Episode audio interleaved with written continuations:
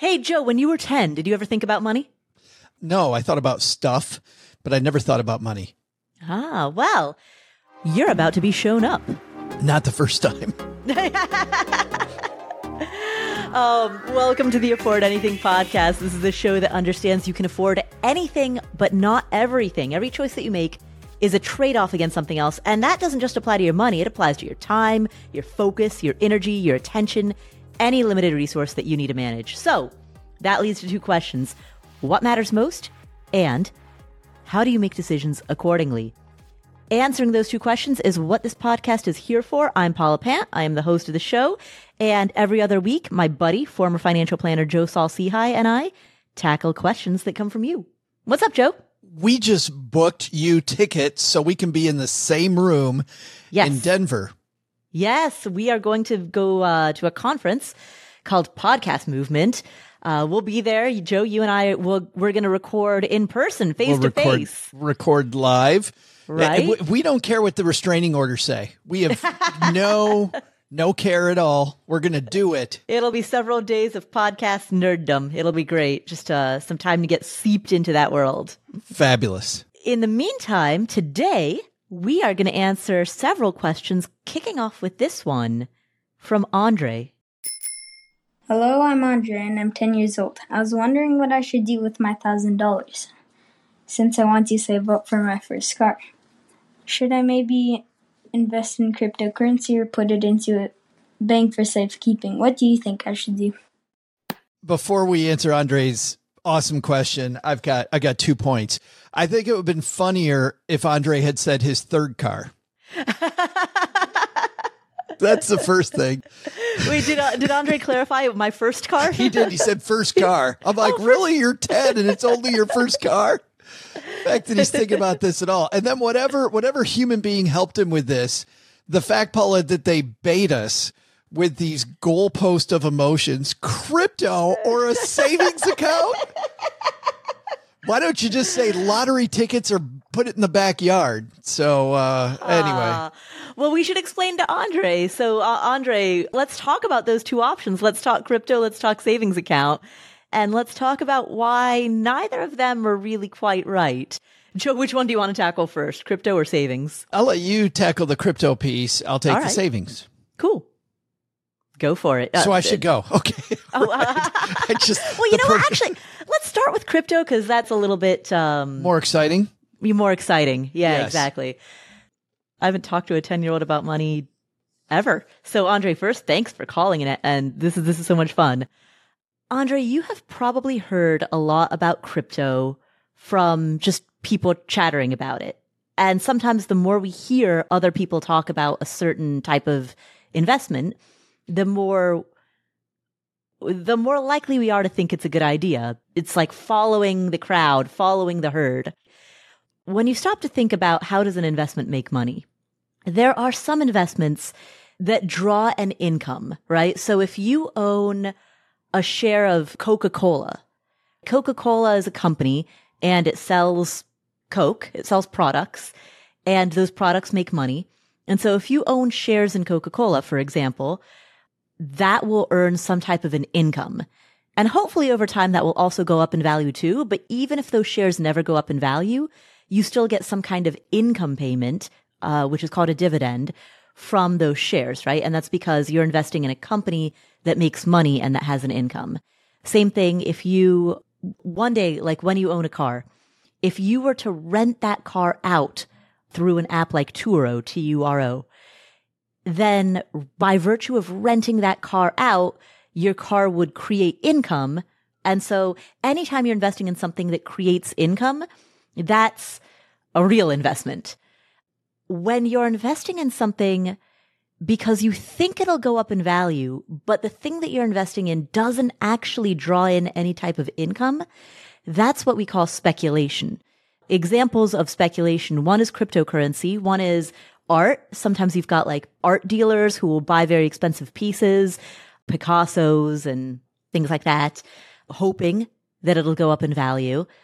Sometimes people invest in foreign currencies. So they'll trade their US dollars for British pounds or for Indian rupees or Thai baht.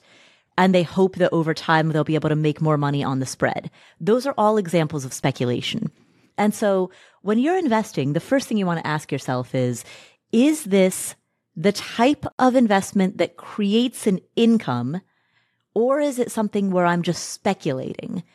And as a general rule, you want to save speculation, only do that at the very end after you have already built a whole bunch of income producing investments.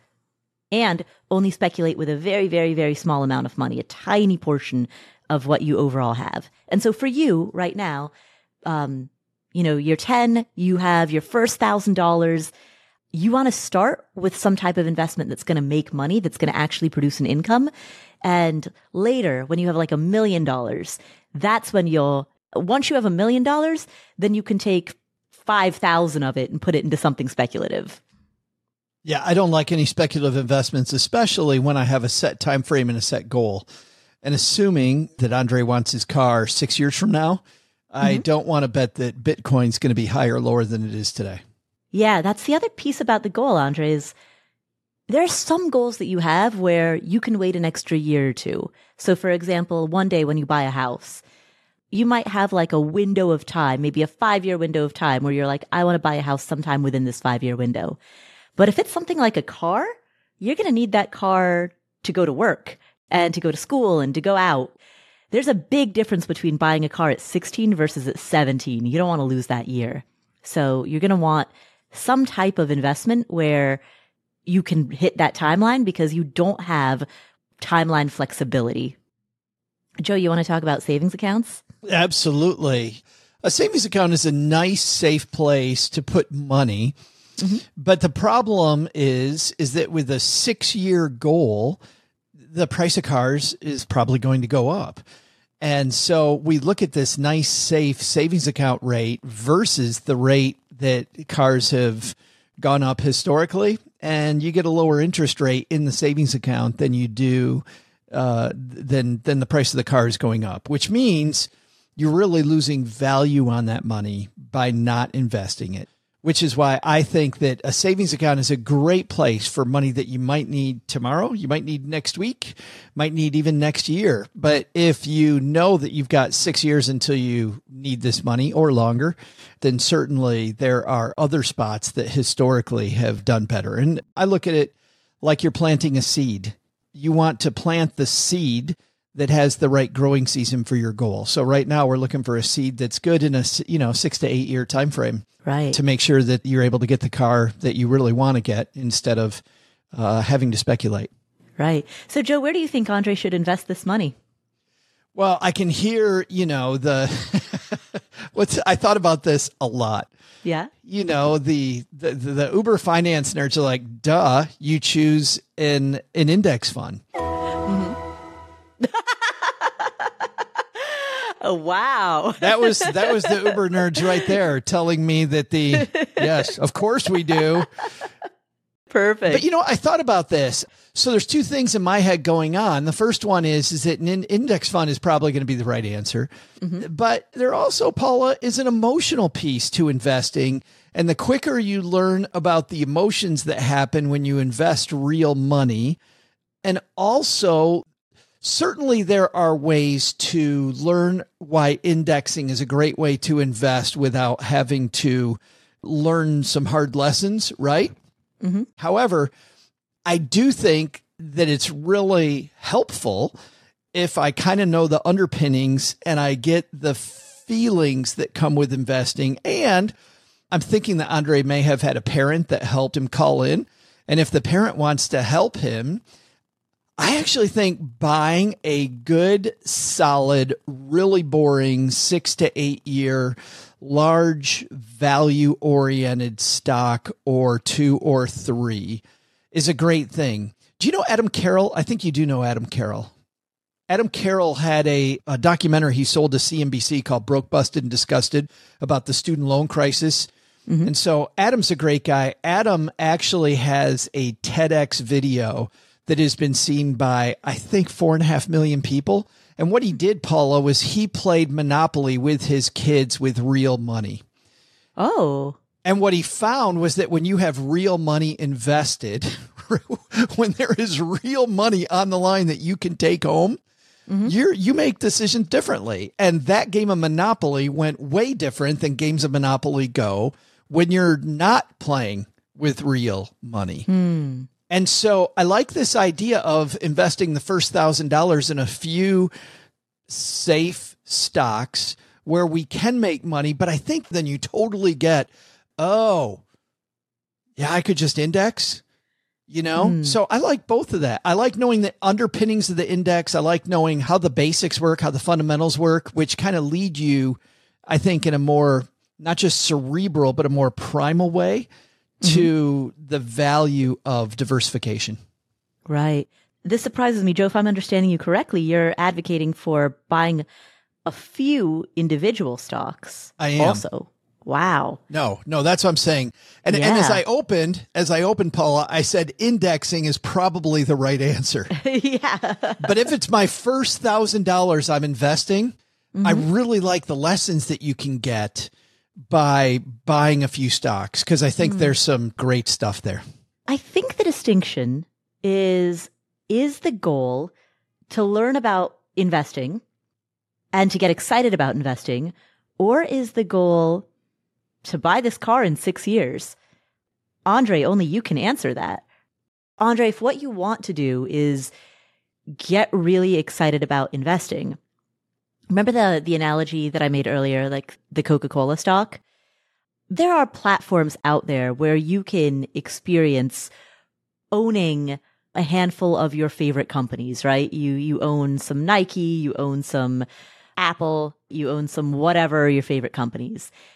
Those platforms are designed to get beginners who have never invested before really excited about investing by saying like, Hey, I know how much you love Disney hey, look, now you're a part owner of Disney.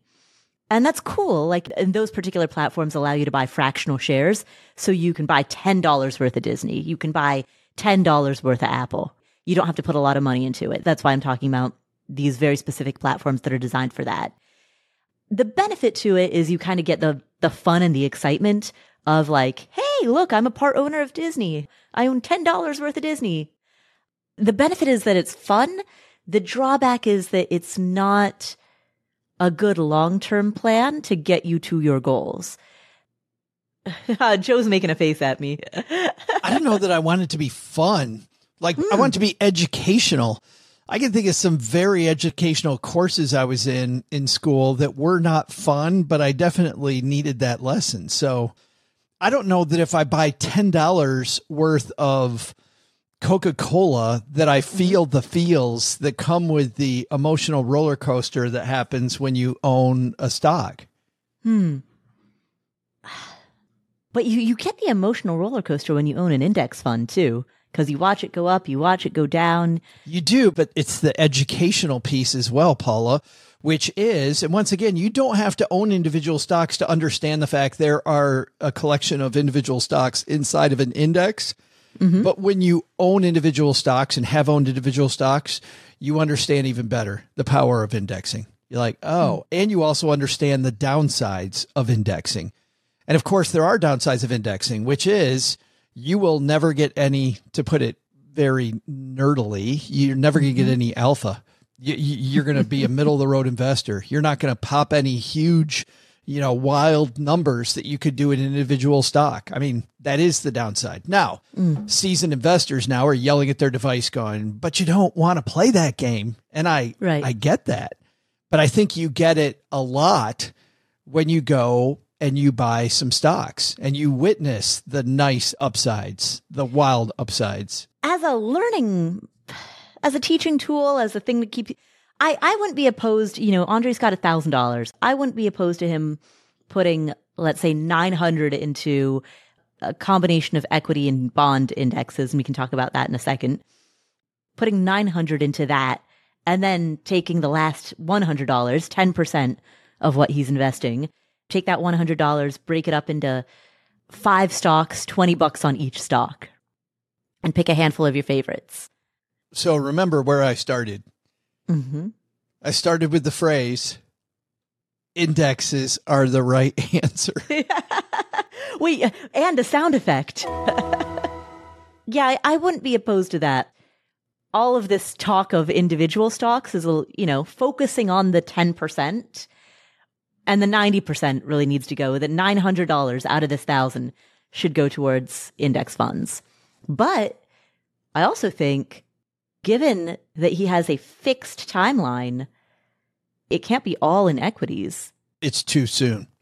Yeah. I mean, if he wants it at 16, he didn't tell us the date, but let's just assume 16 Yeah, years think- old. Yeah.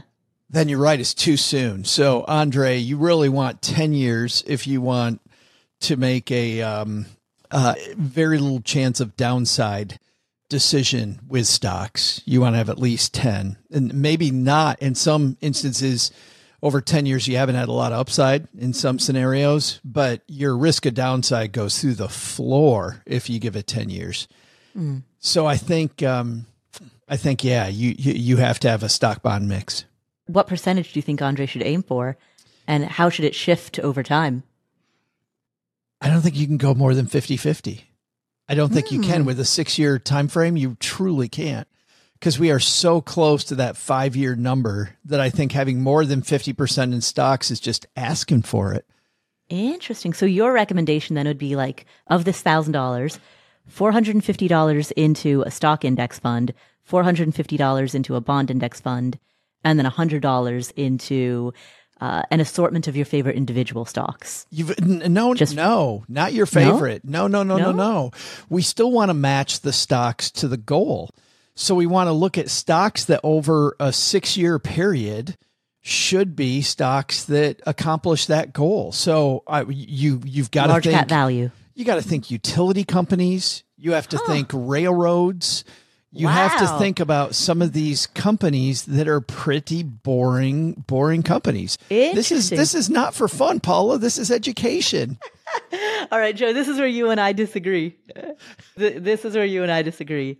Why you would invest in a railroad? Um, I'm not saying I wouldn't, but for someone like Andrey, we've got two goals here. We want to learn how to invest and we want to get excited about investing and, and get set up for life. We also want to make sure that we can buy this car in six years, right? We don't want to lose money on the path to that car. So I'd say for 10% of the money, $100, we put it towards the goal of learn how to invest, get excited about investing because that's But if gonna, you're learning how to invest, Mhm. job one at learning how to invest is invest with the end in mind. Period. Why am I going to buy stocks that that do not meet the goal?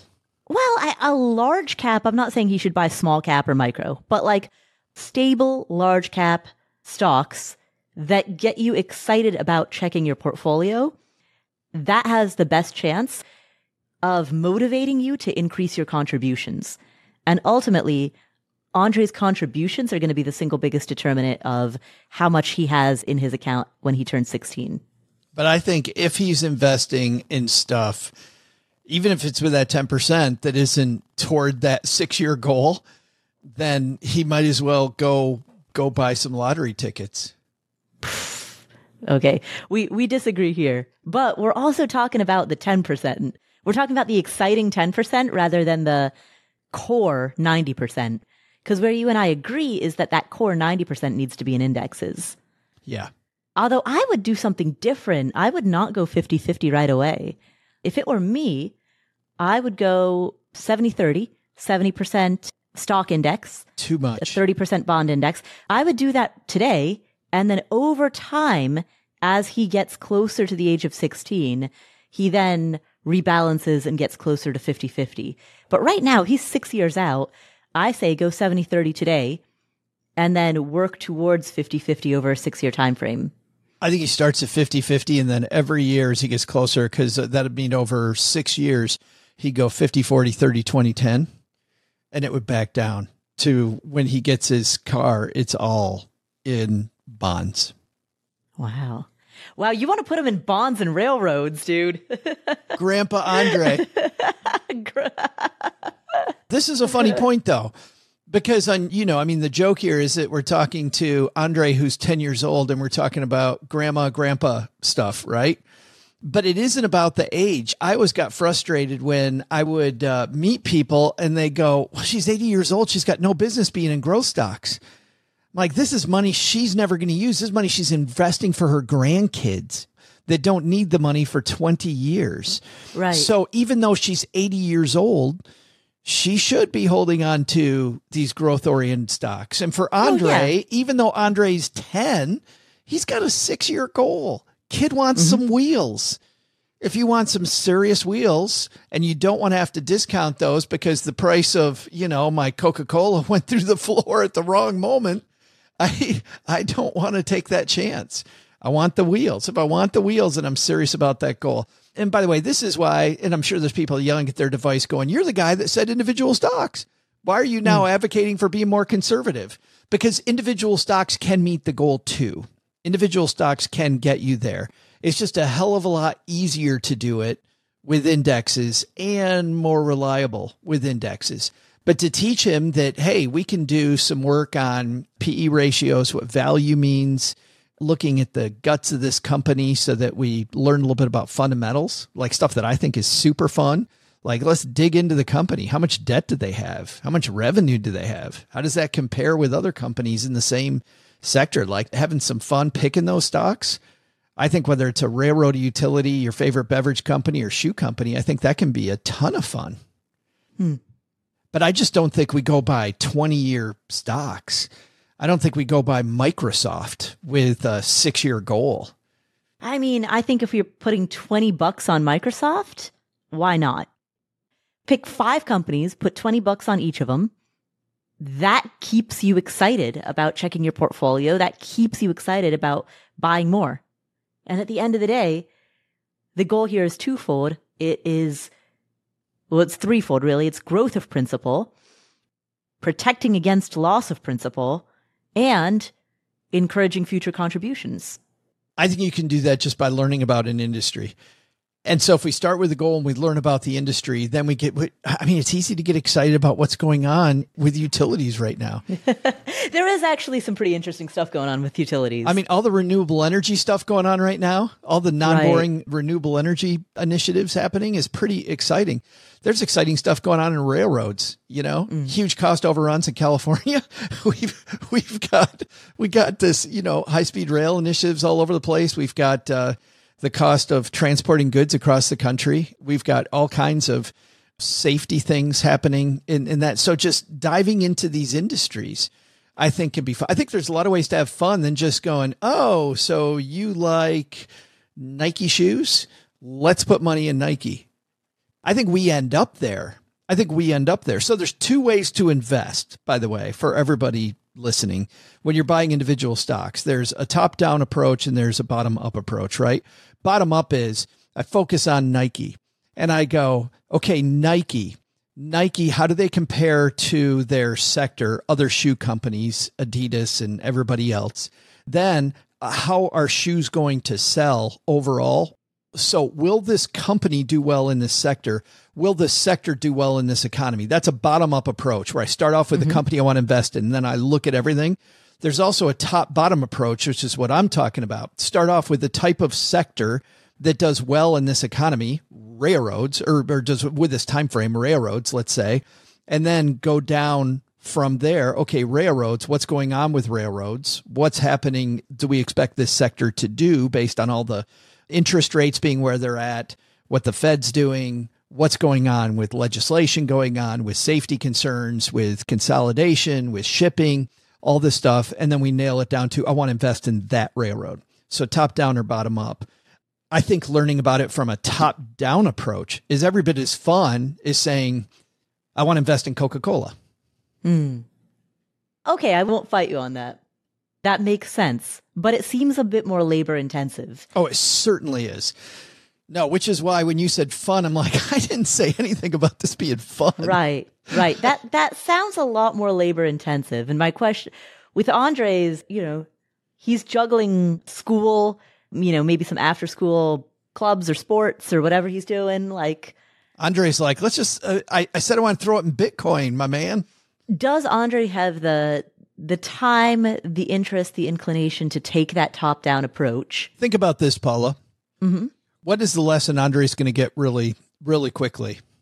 Buy index funds. Buy index funds. Put 90% of this in index funds and put it into a, a mix of one total stock market index fund, one total bond market index fund. He does a few of those and goes, This is valuable. This is important. This is the right way to pick a stock.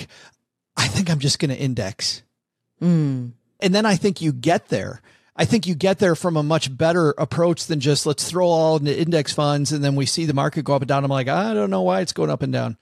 I think once you walk through buying a few stocks the right way, hmm. I think you end up with with an index portfolio because you go, yeah, I could do it this way. I actually, and, and by the way, you actually could, and you could make money, and you might eke out a little bit more money than the index does as a small investor because historically when people do beat the S&P 500 which I know people say is a bad thing and you cannot when people yeah. do it's people with smaller amounts of money who do these huge money managers it's not that they don't know what they're doing it's that they're managing so much money and it's so difficult to deploy that money to gain any edge that mm-hmm. they can't do it and even for a small investor that can potentially maybe do it they find out very quickly that the what's that phrase that people use? The, the the, juice isn't worth the squeeze? Right like, yeah.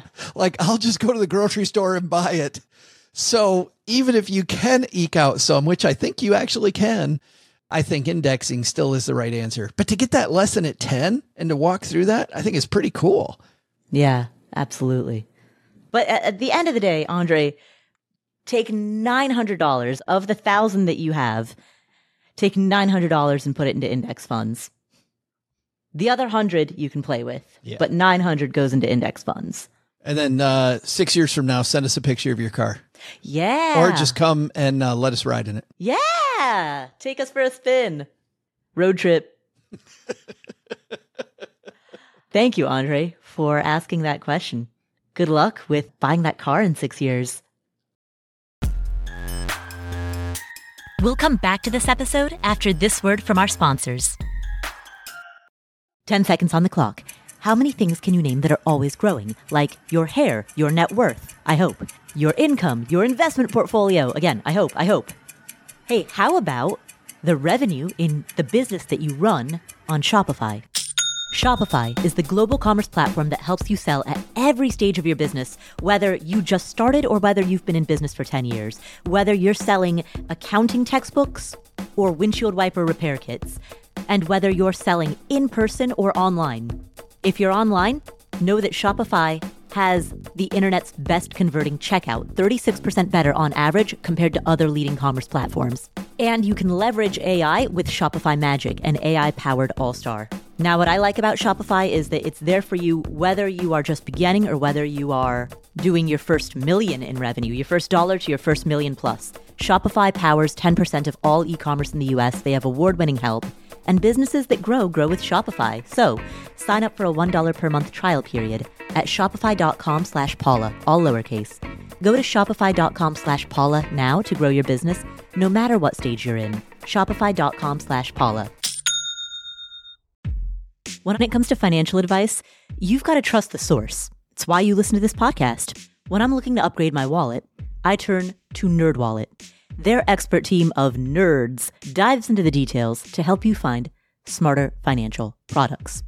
Before NerdWallet, I didn't know how to optimize what was in my wallet, so I didn't know how to optimize how to use travel rewards to pay for vacations.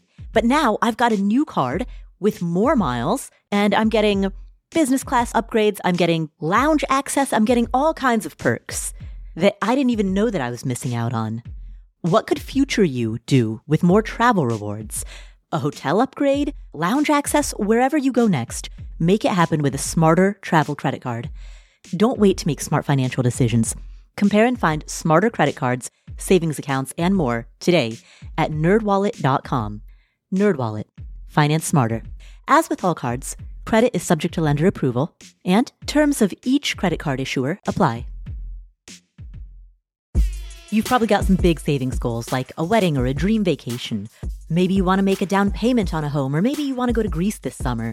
To reach that goal, you'll need a tool that can help you really understand how your money is flowing and where you can find those savings.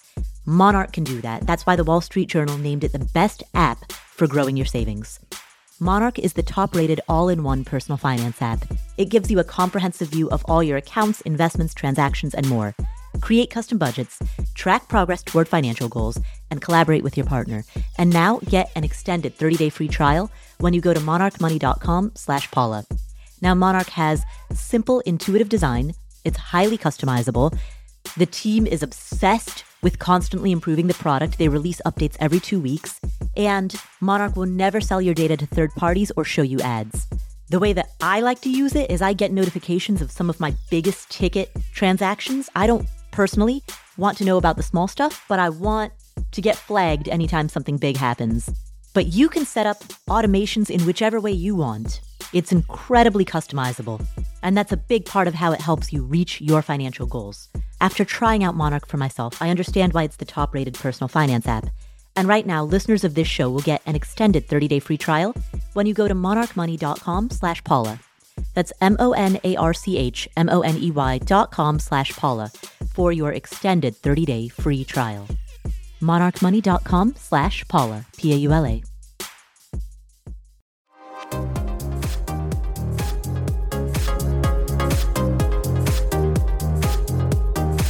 Joe, do you feel like you're a dividend guy?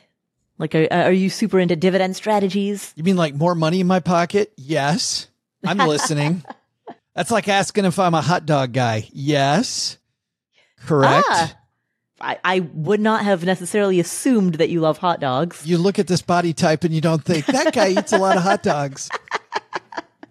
That's, that's the way I feel. Well, our next question is not about hot dogs, but it is Oh. about dividends. Oh, And it comes from Ingrid. Hi, Paula and Joe. My question is regarding the 4% rule. My parents recently came across something called retiring on dividends, I think it is. And I found a whole bunch of articles on the 4% rule versus dividend income. And I just wondered what your thoughts were on that. I probably don't know exactly what I'm talking about, but basically the dividends they were buying high yield dividend stocks and just living off the dividends rather than withdrawing 4% each year. And they had all these reasons why that was better. They also said that these certain high yield dividends tended to pay out more dividends when the market was down or lower. And they had some reasons for that. So I just wanted to get your take on that. It sounds kind of sketchy. I've always been a fan of the 4% rule and that's kind of what I was helping teach my parents. But now they've found this and they think that the 4% rule is not something that they should be following, um, according to these articles. Hope you can just give us some insight and explain it a lot better than I did. Thank you so much for all that you do. you know what, Paula? No, what? Ingrid talks about the 4% rule versus a dividend strategy. They're not polar opposites. I feel like parents, yeah, parents are talking about how these are opposites. We're still talking about money that's being produced by the portfolio. So they don't they don't have to be mm-hmm. two different ends of this football field of investing. They can be much closer than you think. And in fact, a strategy which includes taking gains from a portfolio and having some dividend production actually historically has been shown to be a safer way to take money because you're dipping from these different baskets instead of just focusing on one. So, as everybody out there may or may not know, there's basically two ways to produce income. I can either take money off the top of the mountain and spend it, right? My big old mountain of money, or that mo- or that mountain of money has trees on it and I get dividends off of the trees. I get the fruit from the tree. So either from real estate yields being tenants in my real estate, or I have these stocks that pay a dividend, I have bonds that pay interest, whatever it might be. I get this yield from the fruit of my investments. Those are only two ways that you can get money money off the top or the yield. Hmm. You're talking capital appreciation and the income stream. That's it. So it's very, very simple. Now, a dividend income stream only focuses on one of these. So let's talk about this. When we talk about companies that produce a high yield. Now, mm-hmm. high yield stocks, we can talk about high yield bonds too if you want. High yield stocks. Why would a company offer a high yield? Ding, ding, ding. Ooh, ooh, call on me, call on me. I know. Yes. So a company typically would offer a high yield because they are not reinvesting back in themselves, which means they are not growing very fast. Right. Which means that in a capital appreciation type environment, you will see these companies get smoked. They will Right. get when the stock market goes up, they ain't going up because that's not Yep. how they pay money. So what's going to happen is even though your mountain of money will stay there, the mountain of money that you need for the future because prices double roughly every 18 years if we use uh, the rule of 72 and 3%. So I think if we use 4% as a good conservative number for inflation over the long term, we certainly have seen higher inflation than that the last couple of years, but over long periods of time, 4% is a good number.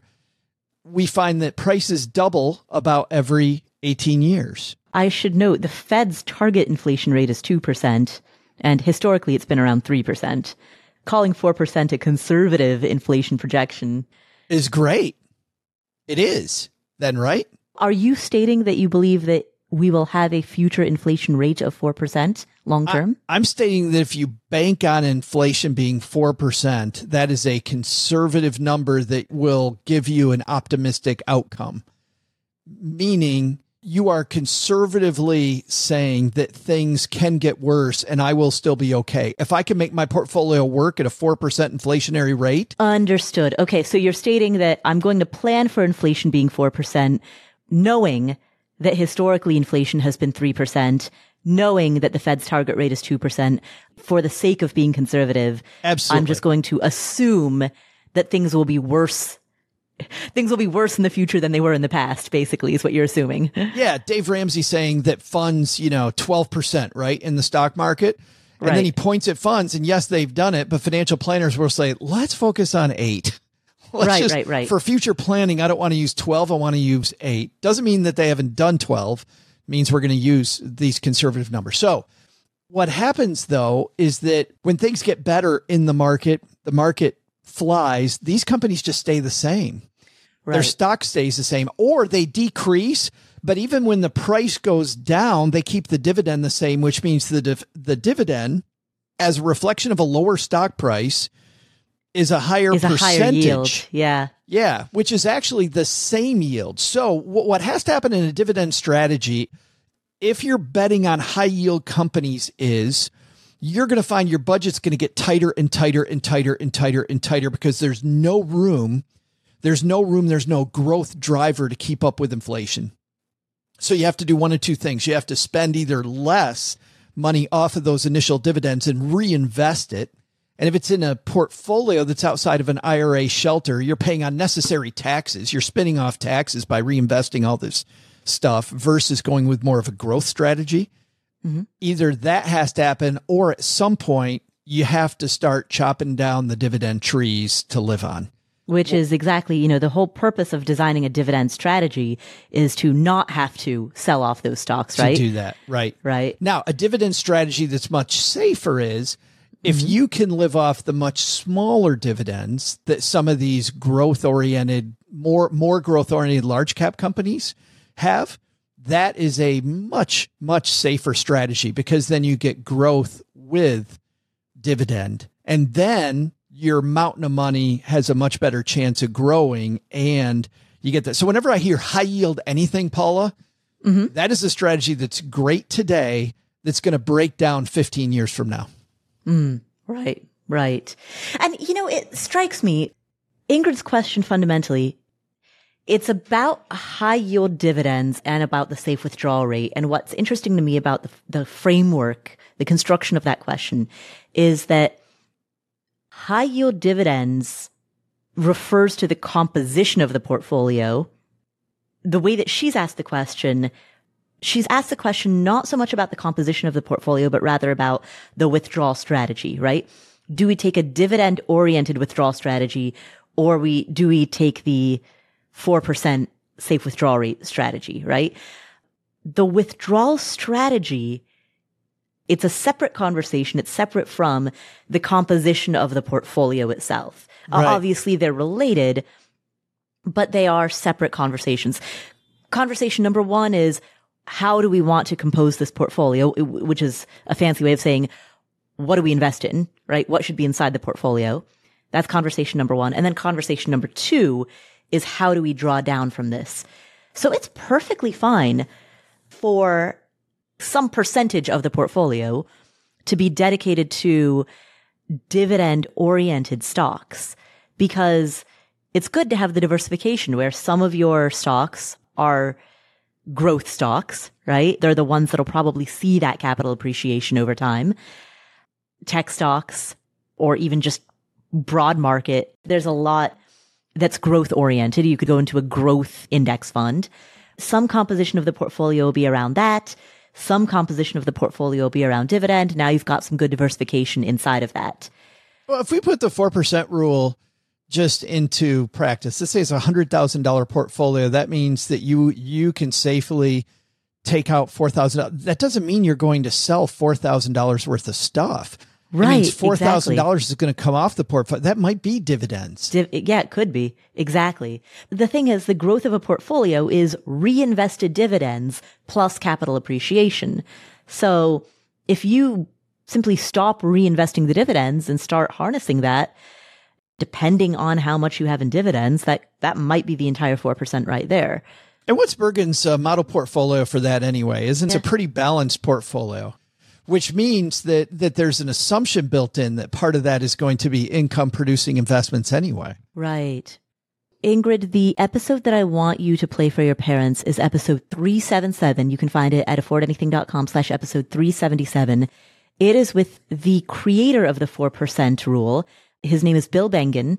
He's an MIT graduate who looked at the performance of investment portfolios across 30 year time horizons beginning in 1926 under the assumption that the portfolio is invested 50% in an S&P 500 index and 50% in intermediate term bonds and that all of that is in a tax deferred account.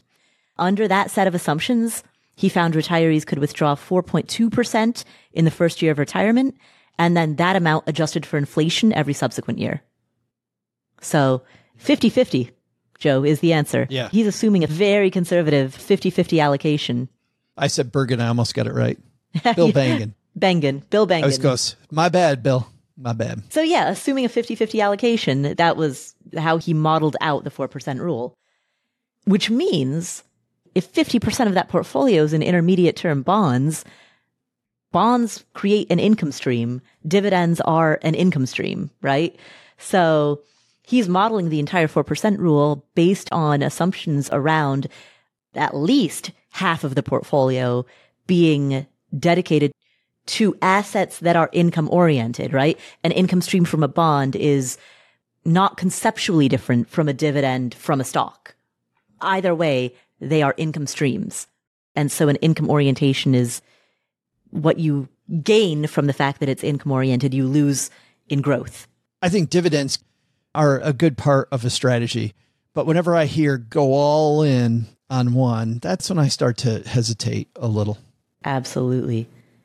But yeah, dividends for as part of the portfolio composition, I have no opposition to that. So as long as it's properly asset allocated, right?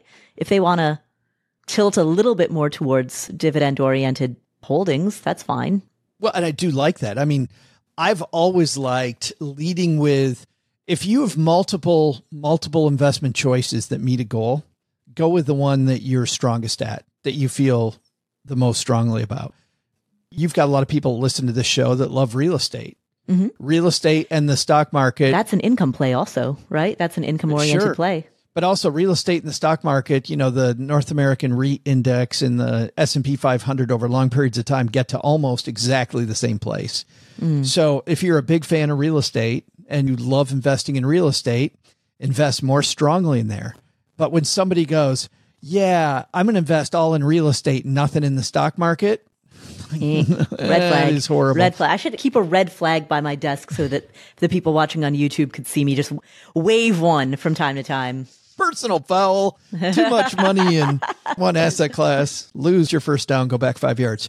You know, and that's what turns me off from some of these quote gurus online when they're like, well, you should invest in the stock market, you should invest in real estate. I'm like, it's not an either or zero sum game. Exactly. Like, like when I hear that, I immediately turn off. I'm like, oh, okay, pass. Hard pass. Exactly. So thank you for the question, Ingrid. And I hope that we have helped shed some light on the role of dividend stocks, uh, or the, the role of, more broadly speaking, the role of income oriented assets in your portfolio. We'll come back to the show in just a second, but first, Hiring? With Indeed, your search is over. If you need to hire, you need Indeed. Indeed is a matching and hiring platform with over 350 million global monthly visitors, and you can use it for scheduling, screening, and messaging. In addition to helping you hire faster, 93% of employers agree Indeed delivers the highest quality matches compared to other job sites. Now, inside of Afford Anything, I've had to hire many people over the years, and when I hire, I do so because we already are overloaded with work and we already are overwhelmed. And so using a platform like Indeed, which makes hiring both faster and easier as, well as better, it helps you find higher quality matches, solves a problem that you most likely have if you are hiring. You probably don't need even more stress and work added to your plate. Now, Indeed's matching engine is constantly learning from your preferences, so the more you use Indeed, the better it gets. Join more than 3.5 million businesses around the world that use Indeed to hire great talent fast. And listeners of this show will get a $75 sponsored job credit to get your jobs more visibility at Indeed.com slash Paula. Just go to Indeed.com slash Paula right now and support our show by saying you heard about Indeed on this podcast. Indeed.com slash Paula. Terms and conditions apply. Need to hire? You need Indeed. Okay, so last week in New York City was cold enough that I was wearing a winter jacket. This week, uh, today's 80 degrees. So I think we missed the spring. We jumped straight from winter to summer. That means I need both cold weather and warm weather clothing because I don't know what the temperature is going to be tomorrow. So if you, like me, are looking for clothing that is affordable, ethical, and high quality, check out Quince. All Quince items are priced 50 to 80% less than many similar brands. Quince only works with factories that use ethical and responsible manufacturing practices. And by partnering directly with those factories, Quince cuts out the cost of the middleman and passes the savings along. You can get premium European linen dresses and blouses and shorts from 30 bucks. I have four Mongolian cashmere sweaters from them, the first two of which they comped, the next two of which I bought myself because they were 50 bucks, and that's a great deal for Mongolian cashmere. And so now it's time to get affordable, high quality, durable, and ethical warm weather pieces. Get warm weather ready with Quince. Go to quince.com slash Paula for free shipping on your order and 365 day returns. That's Q-U-I-N-C-E dot com slash Paula to get free shipping and 365 day returns. Quince.com slash Paula, P-A-U-L-A.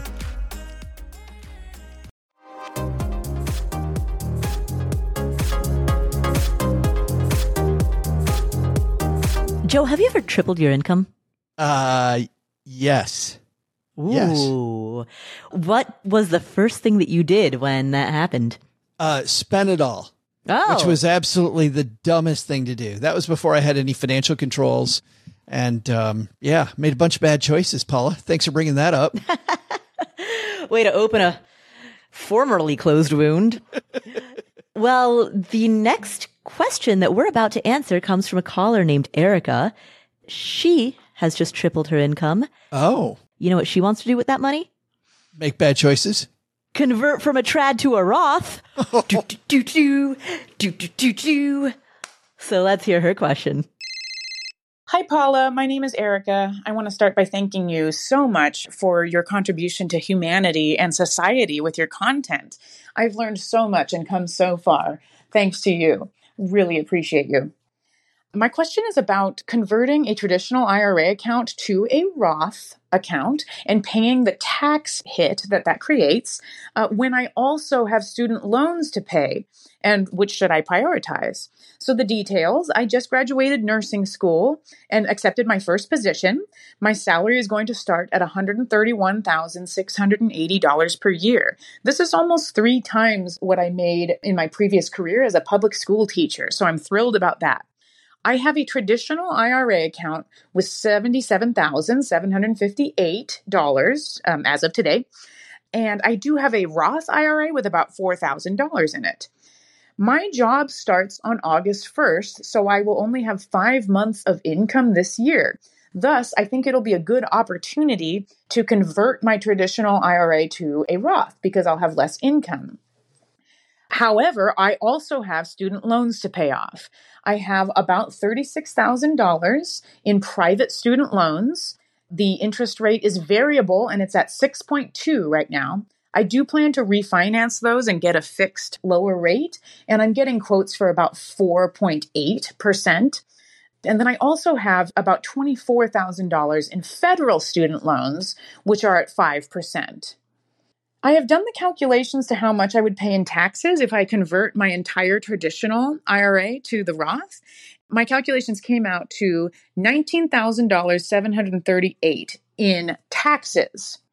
I'm in a position with my expenses that I that, you know, almost $20,000 it's one or the other. I can't afford to do the conversion and pay extra towards my student loans. So my question is, should I just make the minimum payments on my student loans and put off really tackling that so that I can do this conversion this year?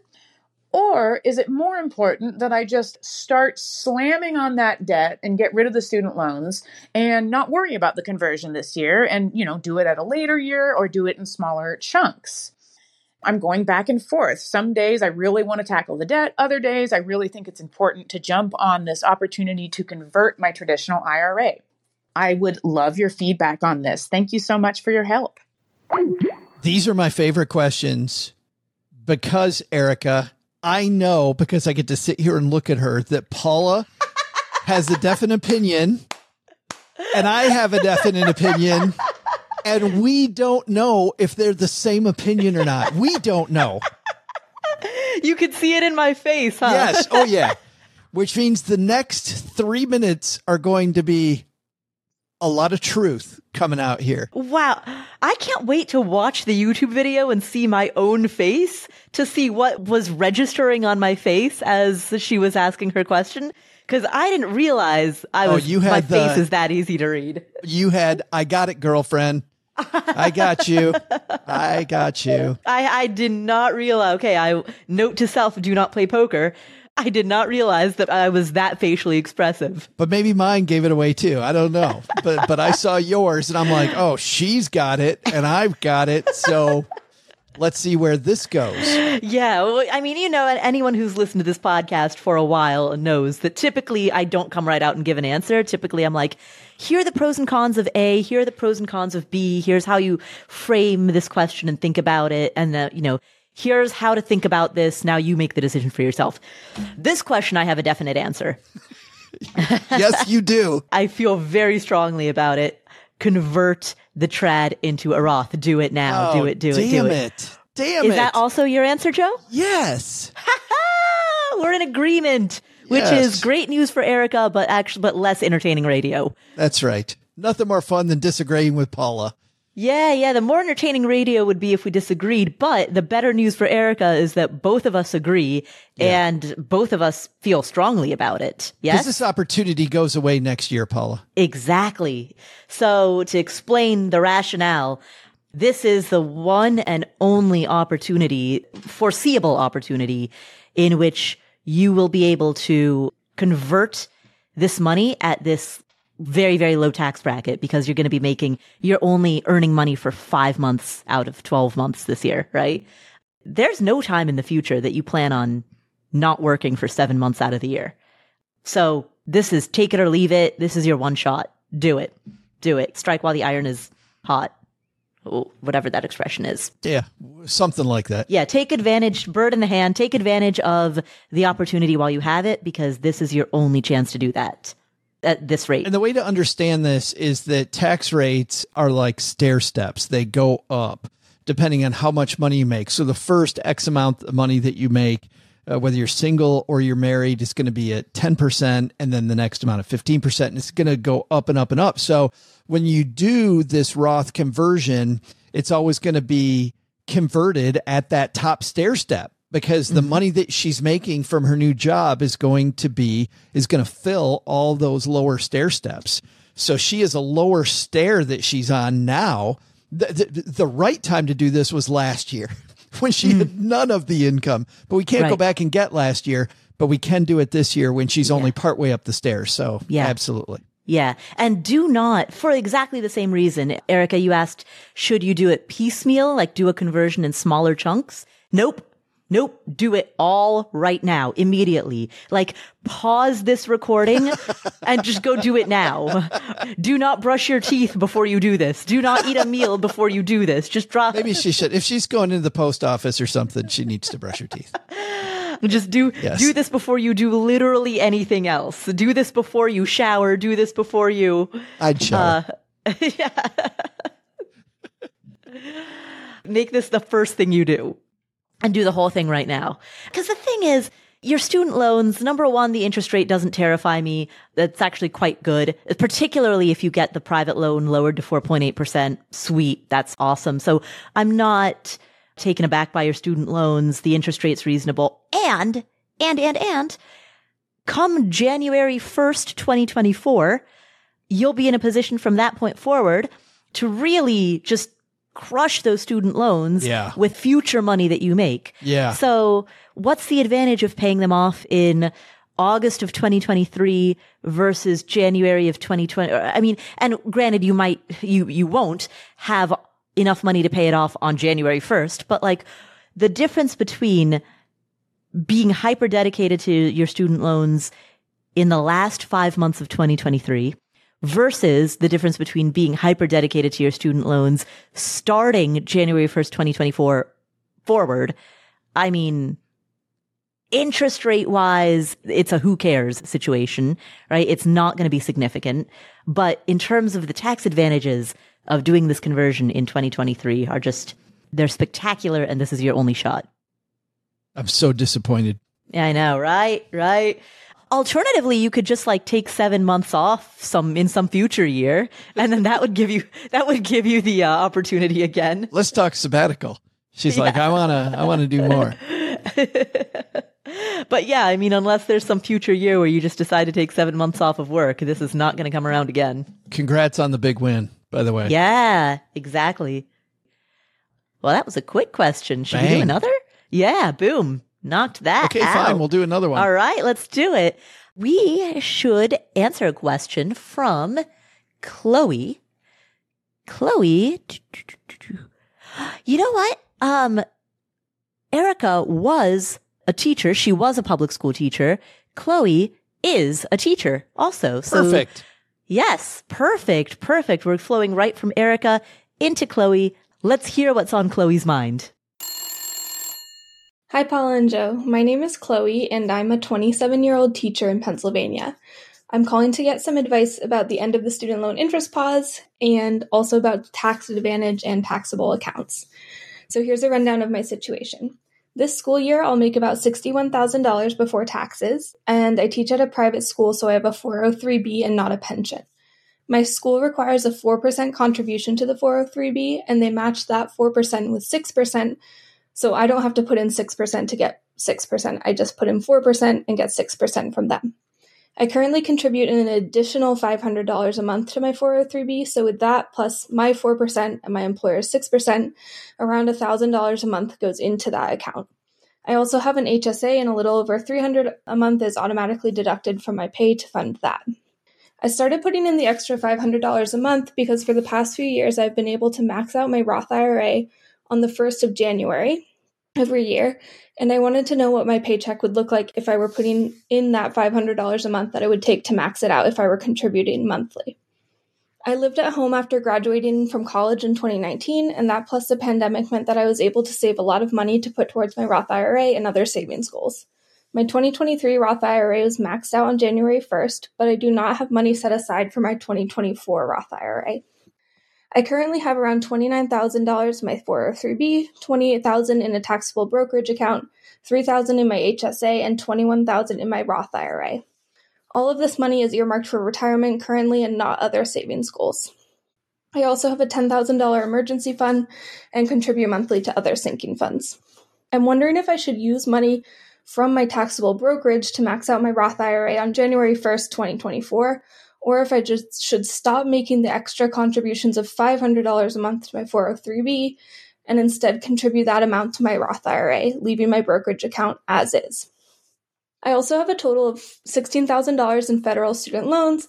I paid down my loans from the $30,000 I had when I graduated in 2019 while I was living at home and I originally had the $16,000 waiting in my high yield savings account to pay off whenever the pause ended. But I invested 10,000 of that into my brokerage account when the forgiveness plan was announced. So I guess I'm wondering if I should pay the $6,000 as a lump sum and then pay monthly to the remaining 10k, pay off the loans completely with money from my brokerage or make the payments monthly from the 6k and then cash flow the payments after that. And I can also defer my payments because I'm enrolled in a master's program. The highest interest rate I have on my student loan groups is 4.45%. Thank you so much for your help. Chloe, thank you so much for your question. Congratulations on kickstarting your career. Uh, congrats on saving so much during the pandemic that you have been able to fund your Roth IRA on January 1st. That's amazing. So let's talk through your question. So fundamentally, you're wondering if you should prioritize paying off your student loans or prioritize investing for retirement. You have $16,000 in federal student loans and you could potentially put a lump sum of $6,000 towards that and then pay monthly to pay off the remaining $10,000. Or you could put that $6,000 towards your Roth IRA on January 1st of 2024 and just do that in one big chunk. Similar to the previous question, I have a definitive answer for this one, uh, which, which I typically don't. I like to usually, here's the pros and cons of each. For this one, I'm a big fan of you taking that $6,000 and making a big lump sum payment to your Roth IRA on January 1st, 2024. And deprioritizing repaying those student loans that that doesn't mean I mean pay them off obviously, but I would prioritize contributing to your Roth IRA and contributing to your other retirement accounts, you know, the $500 monthly contribution that you're making to your 403b, that extra contribution. I would keep doing that. So make the lump sum to your Roth IRA on January 1st. Continue making the extra contributions of 500 a month to your 403b. Continue funding that 403b and the Roth IRA. Do not deprioritize that. And then make those retirement contributions your top priority and make the payoff of that $16,000 student loan debt your second priority rather than your first. Prioritize retirement first.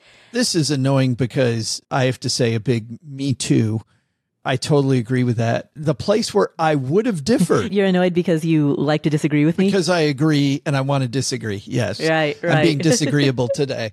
and I can't be. Wait, we're not agreeing to disagree. We're disagreeing. Disagreeing on our agreement. You're feeling disagreeable about the fact that we agree? The fact that we agree. Yes. Joe likes to fight with me. He doesn't get the chance. I, I, and he's, I'm not giving him the chance. But you know what, Paula?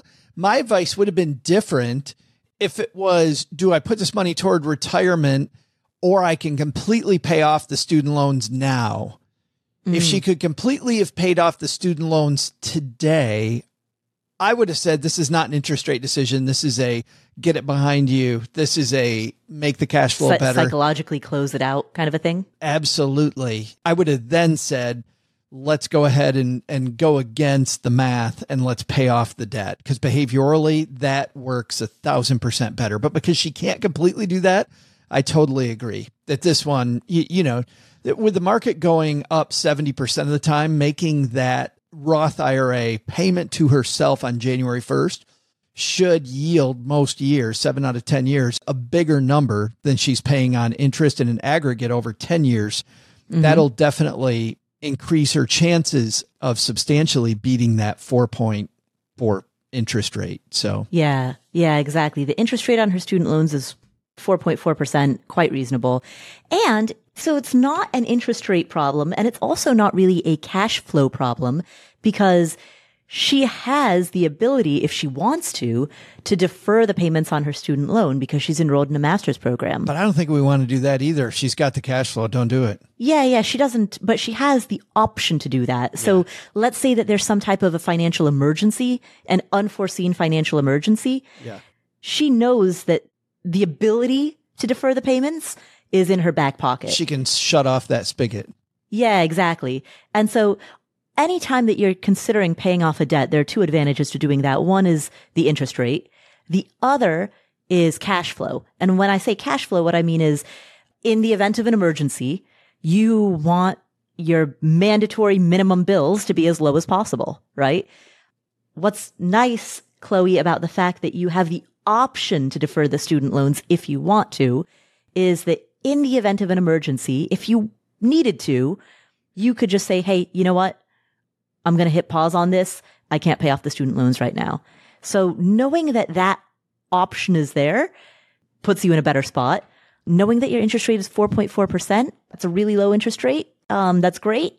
That's the reason I say prioritize retirement. And I agree, Joe. She, she should not defer the payments on her student loan, but it's nice to have the option. It's nice to have the choice. Yeah, because if she didn't have that choice, what do most people end up doing? they slow down the Roth IRA contribution and then they're mortgaging their own future by not making that payment.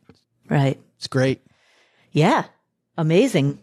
Both Erica and Chloe are or were teachers. And for both of them, we had, you know, very definitive answers. And for both of them, the answer is prioritize retirement. Yeah. Fabulous. Well, Joe, we've done it again amazingly. We have done it again. That's the end of another amazing episode. Joe, where can people find you? If they, you, you, you look like you're mocking me. I'm, I'm, not. I'm just sitting here. I'm just like I'm not sure where this sentence is going to go. I see that gleam in your eyes. I just didn't know where the sentence was going to go. I had no idea. Uh, you can find me Monday, Wednesday, Friday at the Stacking Benjamin Show a big uh, thing that has happened there is that we have, uh, uh, you know, we have writers for our show, Paula, and mm-hmm. we have a new writer, a professional comedian named Lisa Curry.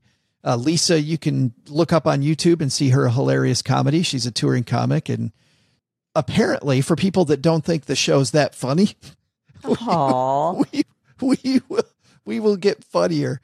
Um, no, she's great. She's fantastic. And I can't wait uh, for people to see what we've got because we've started performing some of Lisa's material and adding her to our team. So big new team member at Stacking Benjamins, Lisa Curry. Oh, nice. Well, welcome Lisa to the Stacking Benjamins podcast.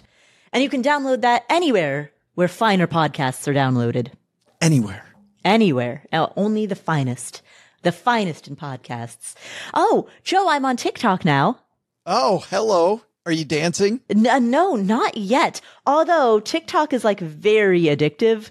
Oh, it's so addictive. Oh my goodness. I, I've resisted until now because I know myself well enough to know that once I'm on TikTok, it's it's down the rabbit hole. I've had to teach myself to put it down because yeah. I will literally just go watch TikTok videos all day. That program is scary addictive. I thought I was addicted to Instagram. Mm, and then TikTok yeah. came along, and I don't even remember how to get into my Instagram account. I have no idea because it is TikTok. Wow. Yeah, not good. I am at Paula Pant on both Instagram and TikTok. You can find me on both. And you, you'll find Stacking Benjamins podcast for me on Instagram, and I think just Stacking Benjamins on TikTok. Well, thank you so much for tuning in. This is the Afford Anything podcast. If you enjoyed it, please share it with a friend, a family member, an enemy, uh, share it with someone. A former colleague. Yeah, yeah, a former neighbor. Yes. Former sibling. Yes. The the, the server at the restaurant you're going to go to. Yeah, yeah. Share it with uh, your dog walker, your cat walker. Yes. Share it with everyone you know. and people also that you don't know. Share it with strangers. Walk up to a stranger, go meet somebody. Exactly. Have you listened to Afford Anything? Excuse me. Well, thank you again for tuning in. I'm Paula Pant. I'm Joe Saul-Sehy. And we will catch you in the next episode.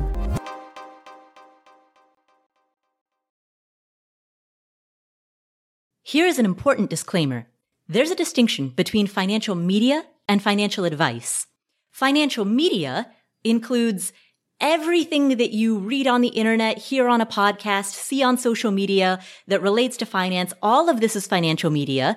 That includes the Afford Anything podcast, this podcast, as well as everything Afford Anything produces.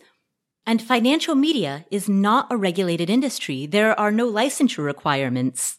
There are no mandatory credentials. There's no oversight board or review board. The financial media, including this show, is fundamentally part of the media. And the media is never a substitute for professional advice. That means anytime you make a financial decision or a tax decision or a business decision, anytime you make any type of decision, you should be consulting with licensed credential experts, including but not limited to attorneys, tax professionals, certified financial planners, or certified financial advisors. Always, always, always consult with them before you make any decision. Never use anything in the financial media, and that includes this show, and that includes everything that I say and do, never use the financial media as a substitute for actual professional advice. All right, there's your disclaimer. Have a great day.